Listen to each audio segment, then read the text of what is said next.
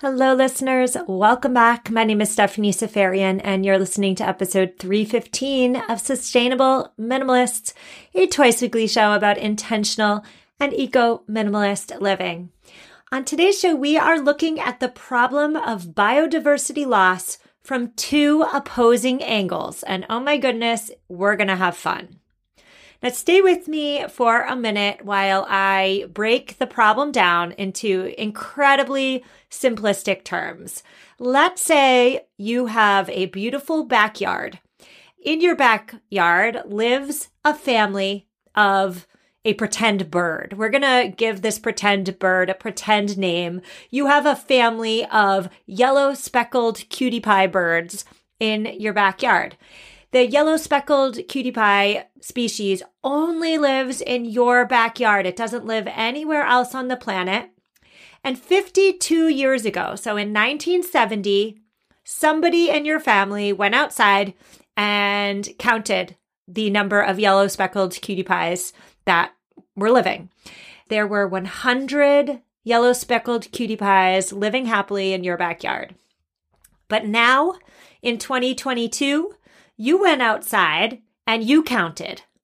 There's only 31 yellow speckled cutie pies. So there were 100 in 1970. There's 31 today. This is the data. The World Wildlife Fund just released its latest Living Planet report, and it did indeed find that populations of wildlife species have declined by over two thirds on average within the last 50 years. So that's the science. There's the data. The data is not up for debate, but what is up for debate is what the data means. On today's show, I am offering you two different experts with two very different opinions. My first guess says this data is quite significant. It's a really big deal. And then, spoiler alert, my second guest says, wait a minute, let's not lose our hats quite yet. First up, I am speaking with Brent Loken. He is the global food lead scientist for the World Wildlife Fund. Brent, I'm really thrilled to talk to you today about the WWF's latest Planet Living report. Tell us what are the biggest findings from the report? Well, I would say not anything surprising in terms of the global plummeting of wildlife populations pretty much everywhere around the planet. What this year revealed is that approximately a 69% drop in monitored vertebrate wildlife populations between the years 1970 to 2018. So that's pretty staggering when you're thinking about the abundance of species globally that we've seen pretty much a 69% drop, which is quite dramatic. What we have seen also is that most of this drop has happened within the tropics. Um, and what is so shocking about that, too, is that the tropical regions, that's kind of a double whammy for us because they also have the world's largest stores of carbon. So we're losing that. And we're also losing biodiversity in these areas as well, too. One of the third thing that we saw, too, within this report is that climate change is going to impact a lot of wildlife species moving forward. And we really don't know what the overall impact that will be, but it's probably not going to be positive. When the normal public, so people like you and me, hear about population decline, I'm not sure that the average person's ears perk up until they hear the words either endangered or extinct.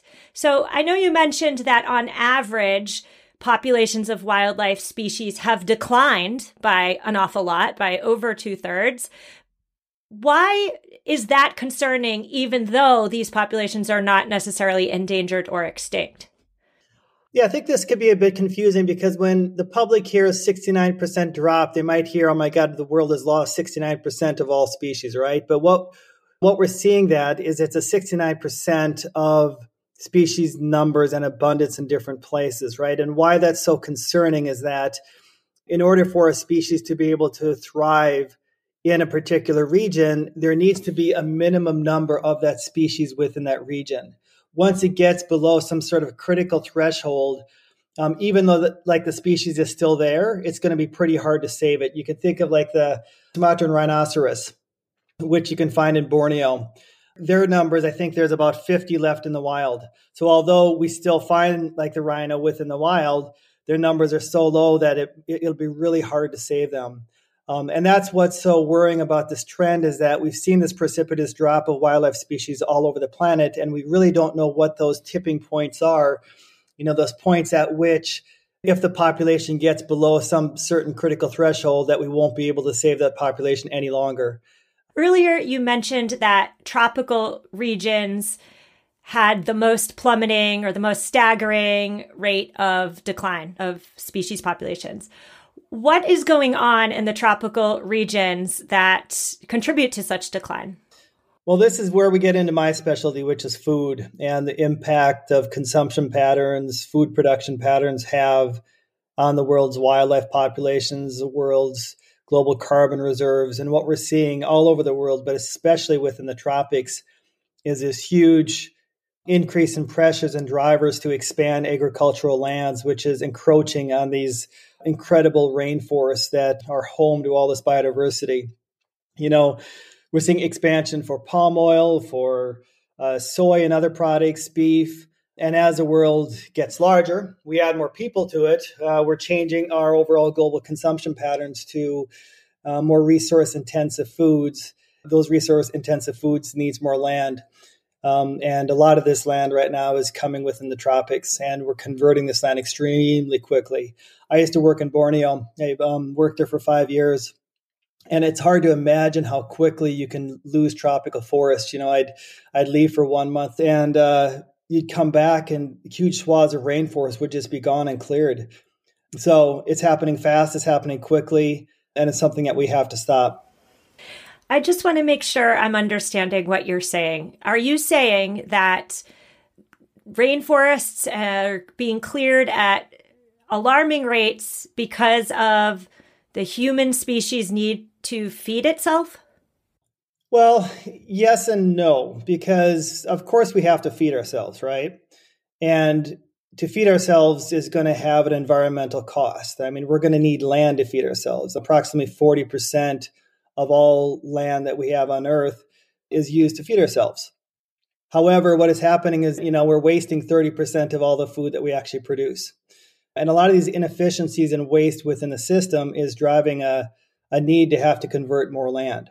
What we found is that um, um, if we could take some of these inefficiencies out of the system, if we could actually reduce food loss and waste, if we could shift diets to uh, less resource intensive diets, we could actually feed every single person on the planet, up to 10 billion people by 2050, on the land that we have today without further expansion into these areas.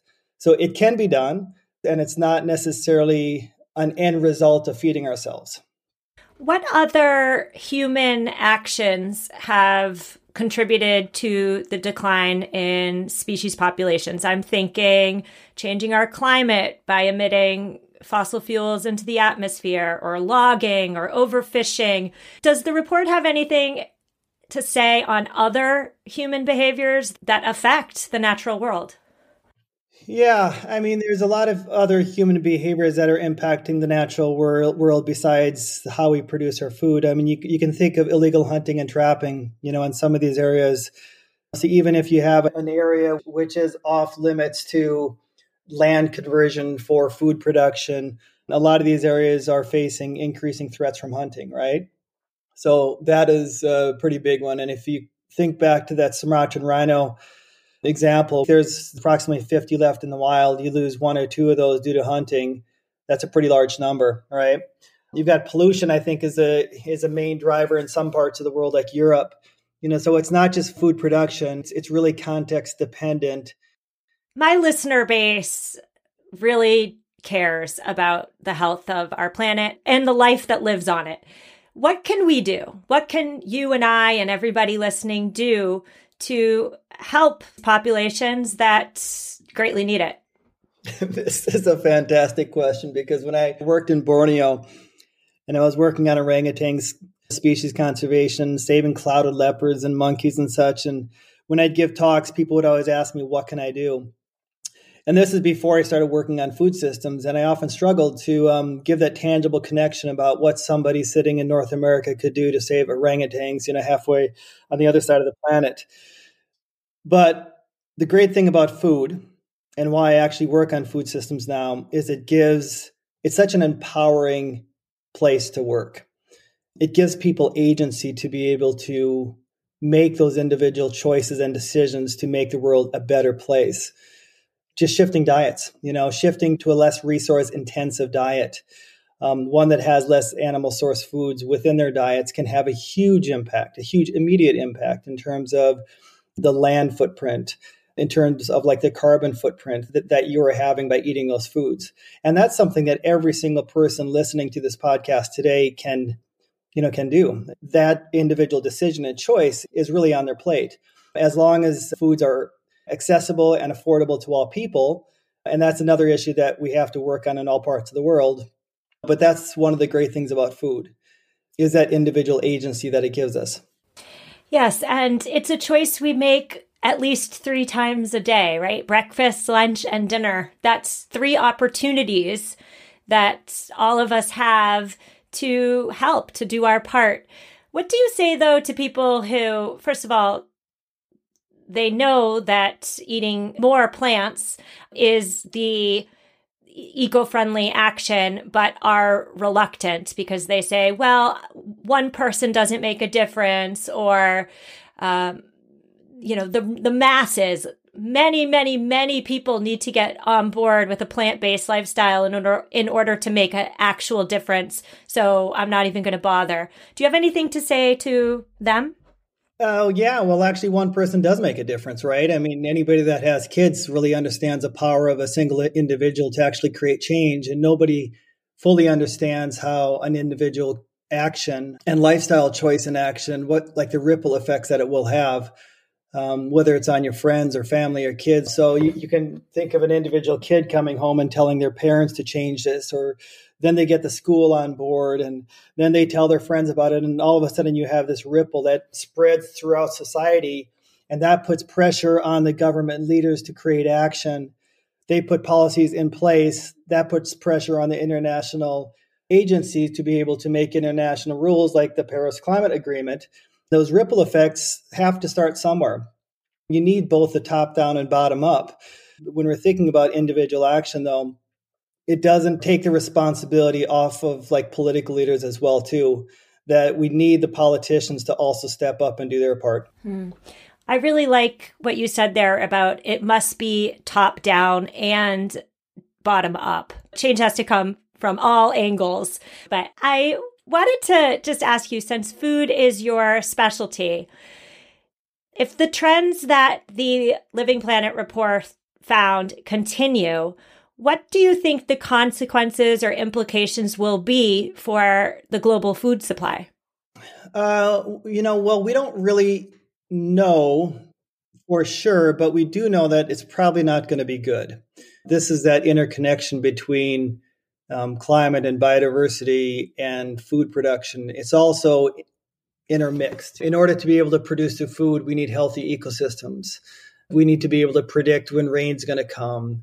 We need to be able to uh, make sure that the rivers are flowing. And all of that depends on these healthy ecosystems. And once we start to destroy that, um, ultimately the ecosystems start to break down, which ultimately will impact food and how it's produced. And if we look at the Ukraine war and the ripple effects that that's had in terms of the global food supply, you can just imagine what's going to happen once large food production areas all over the world start to break down. So there definitely will be most likely a very negative impact on our food. Well, before I let you go, Brent, let's talk about some good news. The report did find some species populations that are bucking the global trend loggerhead turtle nests and even mountain gorillas. So, would you like to talk about those populations that are increasing? Well, I mean, I think that's I think that's positive news, right? I think, and it also shows the resilience of wildlife and ecosystems to be able to rebound after declining. A lot of times it just takes a little bit of pressure, just easing off that accelerator and that gas pedal a little bit for these populations to rebound very, very quickly. And that's what we're seeing with some of these species. So I think, you know, using a couple of these examples in terms of uh, rapid rebounds of species, and I think in some areas we saw it with COVID, once humans started to get out of some of these areas, we started to see rebounds of animals very, very fast. I think the larger message looking beyond these three species is uh, just the resilience of nature. And that should give us all hope that it's not a doom and gloom scenario, and that if we just, each individual, if they just ease off the gas pedal themselves, stop putting so much pressure on the planet that that it will have those large scale ripple effects and we don't know what species that it, it will help save but it will well, I think that's a great place to leave it. Thank you so much for giving me your time and your expertise. I wish you much success. Thank you so much. Thank you very much. There you have it. That was Brent Loken. He is the global food lead scientist for the World Wildlife Fund. I have linked to the entire 2022 Living Planet report from the WWF in this week's show notes. It's not light reading by any means, but it is necessary reading. We're going to take a quick break. And then when we come back, we're going to hear from author and conservationist Michael Mehta Webster. Nothing nurtures the world above better than the soil below. And that's why I am so excited to introduce you to Coast of Maine. Coast of Maine is an organic soil brand that offers a full range of products designed to cover all of your garden and lawn needs. In years past, my vegetable garden, I neglected the soil and I didn't have much yield. If your soil lacks appropriate nutrients for success, your garden may not succeed. And so this year, I am so excited to cultivate the soil before planting the plants with Coast of Maine's organic products. Coast of Maine believes in nurturing relationships with local retailers. So next time you're at your local retailer, look for Coast of Maine products. Get growing. Visit coastofmaine.com to find a local retailer near you. coastofmaine.com. If you've been paying attention, you've likely heard something about gut health and why zoning in on your gut health is so darn important. You need EQ's Daily Women's Microbiome Defense. It's a three in one capsule that supports your digestive health and promotes gut barrier protection. I started taking EQ's Daily Women's Microbiome Defense because I have a bloating problem, friends. Yes, I do. Inflammation is not my friend. Since taking one capsule a day on an empty stomach with water, I have noticed more energy, improved skin, and here's the big one reduced bloating. Head to myeq.com and use code sustainable for 15% off Equilibria's microbiome defense and so much more. That's myeq.com and use code sustainable at checkout for 15% off site wide today. And we're back. We're on to part two of today's episode, which is my conversation with Michael Mehta Webster. He is an expert in ecology and conservation, and he has a new book out right now. It's called The Rescue Effect The Key to Saving Life on Earth. Michael, I read your book, and I must say I'm really excited to connect with you because personally, it was a nice change for me as a podcast host in the sustainability realm to read a text and hear some news that wasn't all doom and gloom. So let's start there. What on earth is the rescue effect? So, the rescue effect in nature, as I've described it in the book, is this sort of natural tendency that exists for life to persist. When you think about an organism or a population or a species, what they experience in the environment is changes in conditions, changes amongst, uh, you know, across seasons, across different days, and also bigger changes like storms or diseases or other things that might happen while they're alive. What happens when an organism is faced with a changing environment, though, is that there's all these mechanisms sort of built into their biology to deal with that change. And those mechanisms, as I've described it, sort of add up collectively to this thing called the rescue effect, which is nature's inherent tendency to persist and adapt to a changing environment. Can you talk about the six types of rescue very briefly that make up the cumulative rescue effect? Sure. So I'm a biologist. Uh, I, you know, I'm interested in ecology. I'm interested in how species work. I'm interested in evolution. And when I started researching this book and sort of thinking about what's going to happen to life as it's faced with new challenges like climate change, uh, you know, I did what any good scientist would do is I sort of broke the problem down and said, okay, what are the options that organisms have when they're faced with change? And by my count, I came up with six of them. And so these different components do add up collectively to the rescue effect. And, you know, examples of what's going on here are things like what I call geographic rescue. So when a species lives in a particular place and that environment begins to change, it might get to the point where that place is no longer suitable for that organism to live. But for many species, what they'll do is they'll move to a new location. Uh, through dispersal, they'll sort of sample different places in the environment, and they may find a new place that actually works better for them. And so that species can move from one location to another. Another example is evolutionary rescue. So when a species is confronted with a changing environment, one thing they might be able to do is actually evolve their way out of the problem, take on new traits or have selection happen in their population so that after they've confronted this change in their environment, uh, they look different genetically and they've actually evolved to respond to it. So it all sounds good, Michael. Uh, nature has a inherent ability to persist, to survive. However, as I read your book, the first question that came to my mind, and I'm sure many of my listeners who are listening right now, is well, if that's all true, then why do species become endangered and extinct? Yeah, that's a great question. And listen, the rescue effect is really strong in nature. And if we look at the species around the planet, the vast majority of species are not in the category that you're talking about. As far as we know, the vast majority of species are doing just fine right now. It's a relatively small share that right now we know of are in lots of trouble. And so while the rescue effect is strong, it's not foolproof. And what happens is that as the amount of change that species experience gets higher, as the speed at which that change happens gets higher, species can have a harder and harder time keeping up. And that's when it makes sense for people who want something to persist to start intervening on behalf of the species and try and find ways to correct whatever it is that is uh, causing them to decline, uh, allowing them to persist. But again, that's not the case for most species on the planet. It is a relatively small share right now that are having the most trouble. Well, I want to talk to you about how you and I and how everyone listening can help the species who need help. I did take that as a big takeaway from your book. But let's talk first about how humans are contributing to the extinction of species. You write in your book that by some estimates, extinction rates today are 1,000 times higher than before humans came on the scene and took over.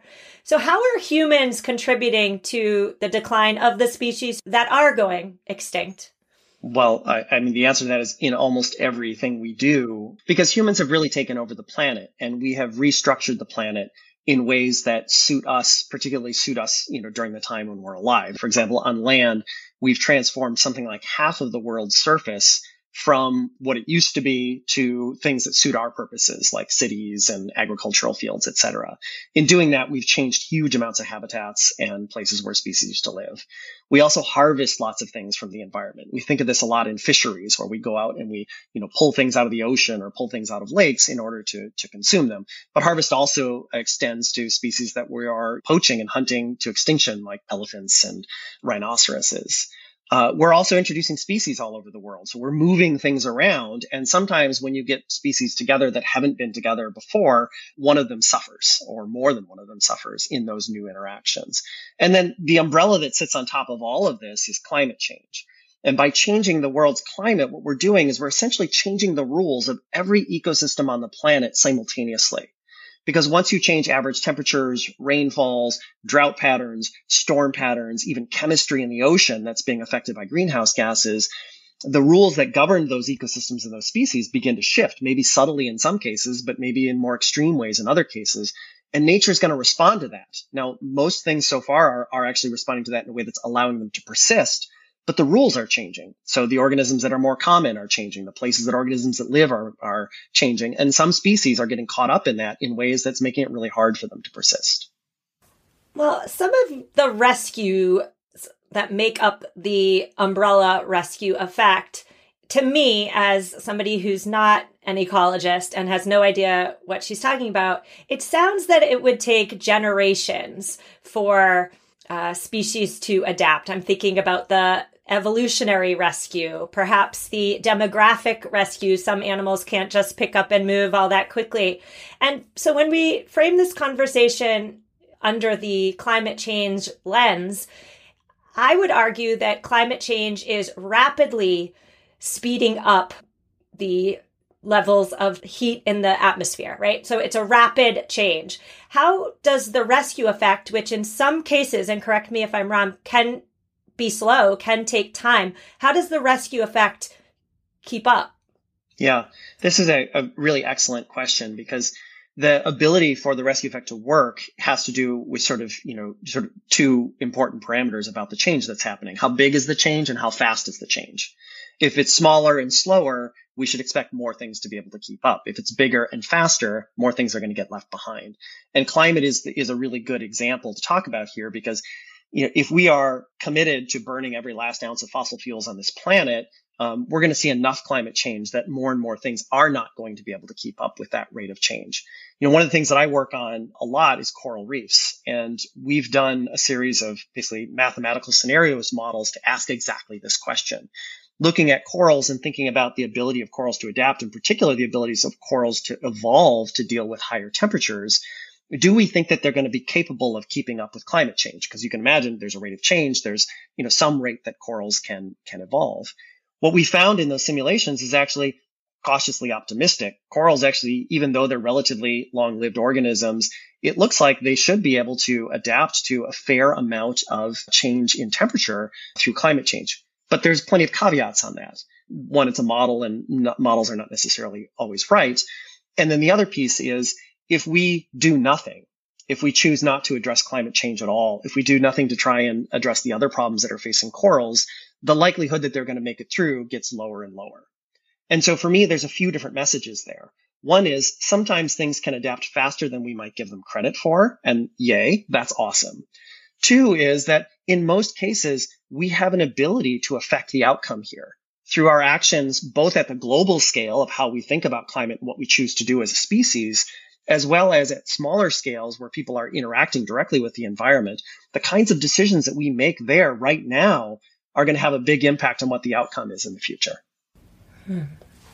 It has been said by many people that we may indeed be in the midst of the next great mass extinction, mass extinction of human beings.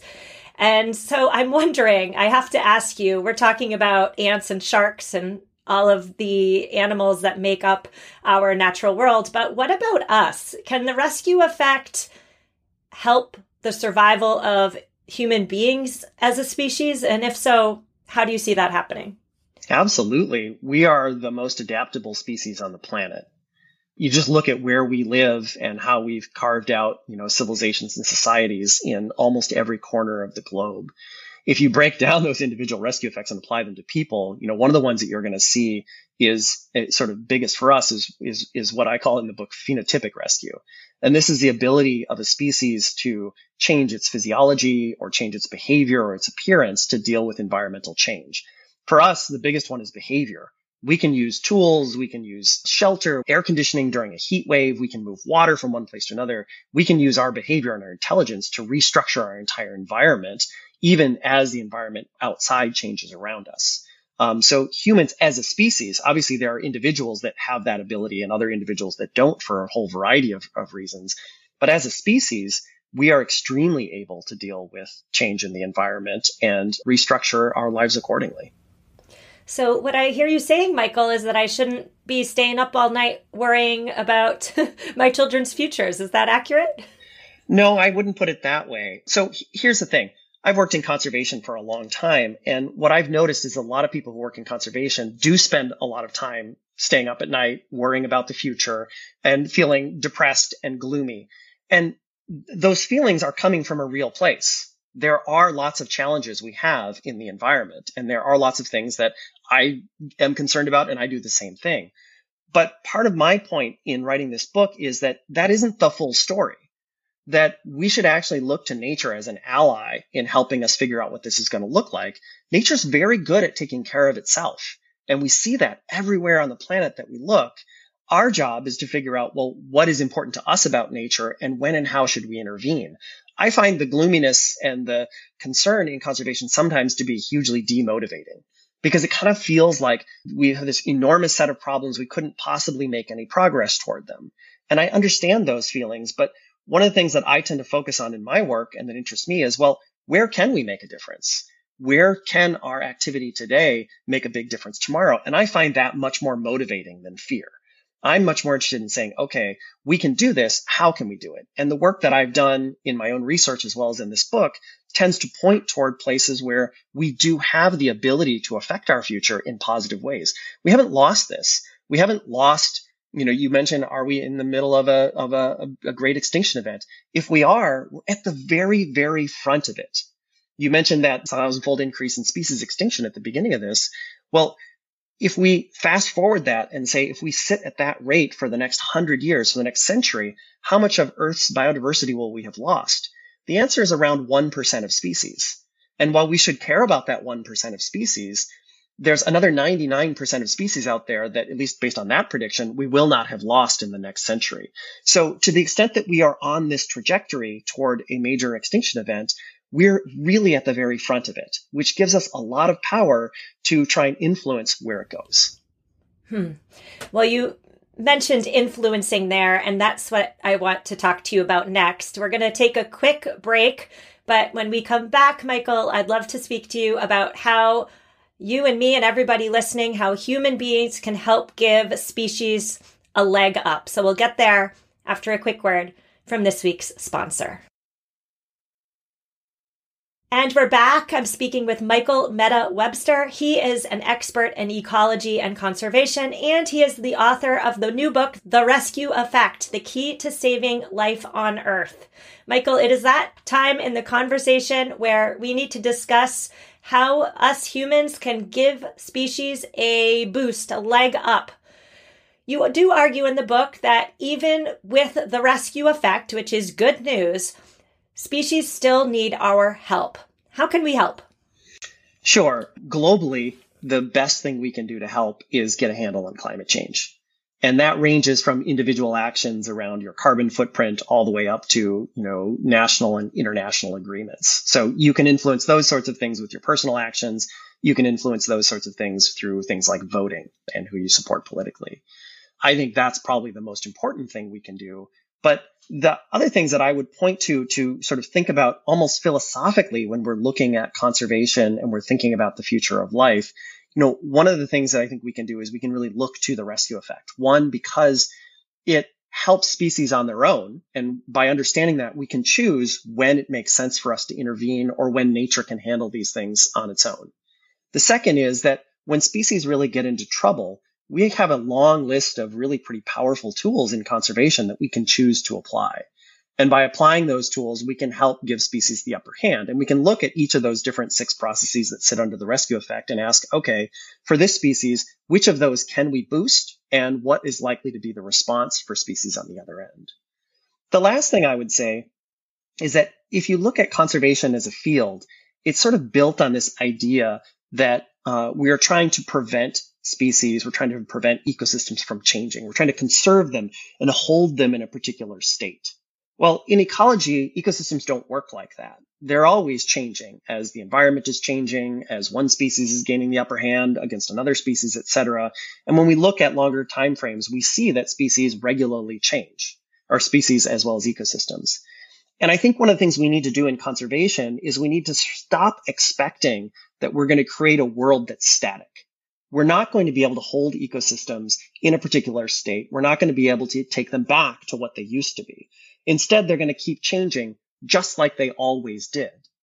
Part of what we have to do in conservation is figure out how do we help them change in ways that keep things persisting while at the same time getting the values that we want out of nature. And so there's almost a philosophical shift that I think needs to take place in conservation from this sort of static view of nature to a view of nature that really recognizes change in nature as not only something natural, but as something good. Hmm. Well, you mentioned a philosophical shift in the way we view conservation. And so I find myself wondering did any of your colleagues, your coworkers, fellow experts in your fields have any choice words for you for writing an optimistic book that lacks urgency during this doom and gloom time. I mean, everything that all the news is doom and gloom, and you're coming out with this book that actually suggested to me as a reader to take a breath, to take a deep breath. So, did you get any pushback from fellows in your field?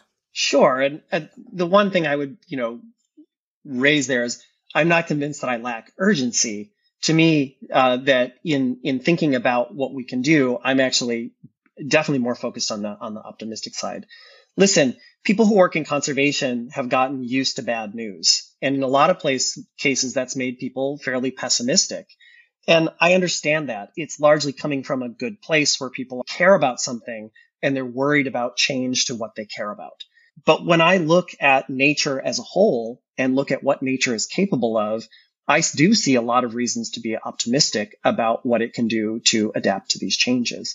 Now, we have to think in conservation as a whole about sort of what are our narratives? What are the things we tell ourselves about nature and about what we can do about it? And again, I think you are correct to point out that many people do tell sort of their story about how they think about nature in you know, through fairly negative terms because of the things that they're witnessing. But I don't think that that is the whole story. I do think that there is a lot to really celebrate in nature, especially in how species and ecosystems are already adapting to the changes that we're creating. If you want listeners to take just one thing away from our conversation today, what would it be? It would be that we have the power to affect what happens in nature. We really have the ability to decide are we on a mass extinction trajectory or do we want something else? It's within our hands. It has not gotten so late that that ship has sailed.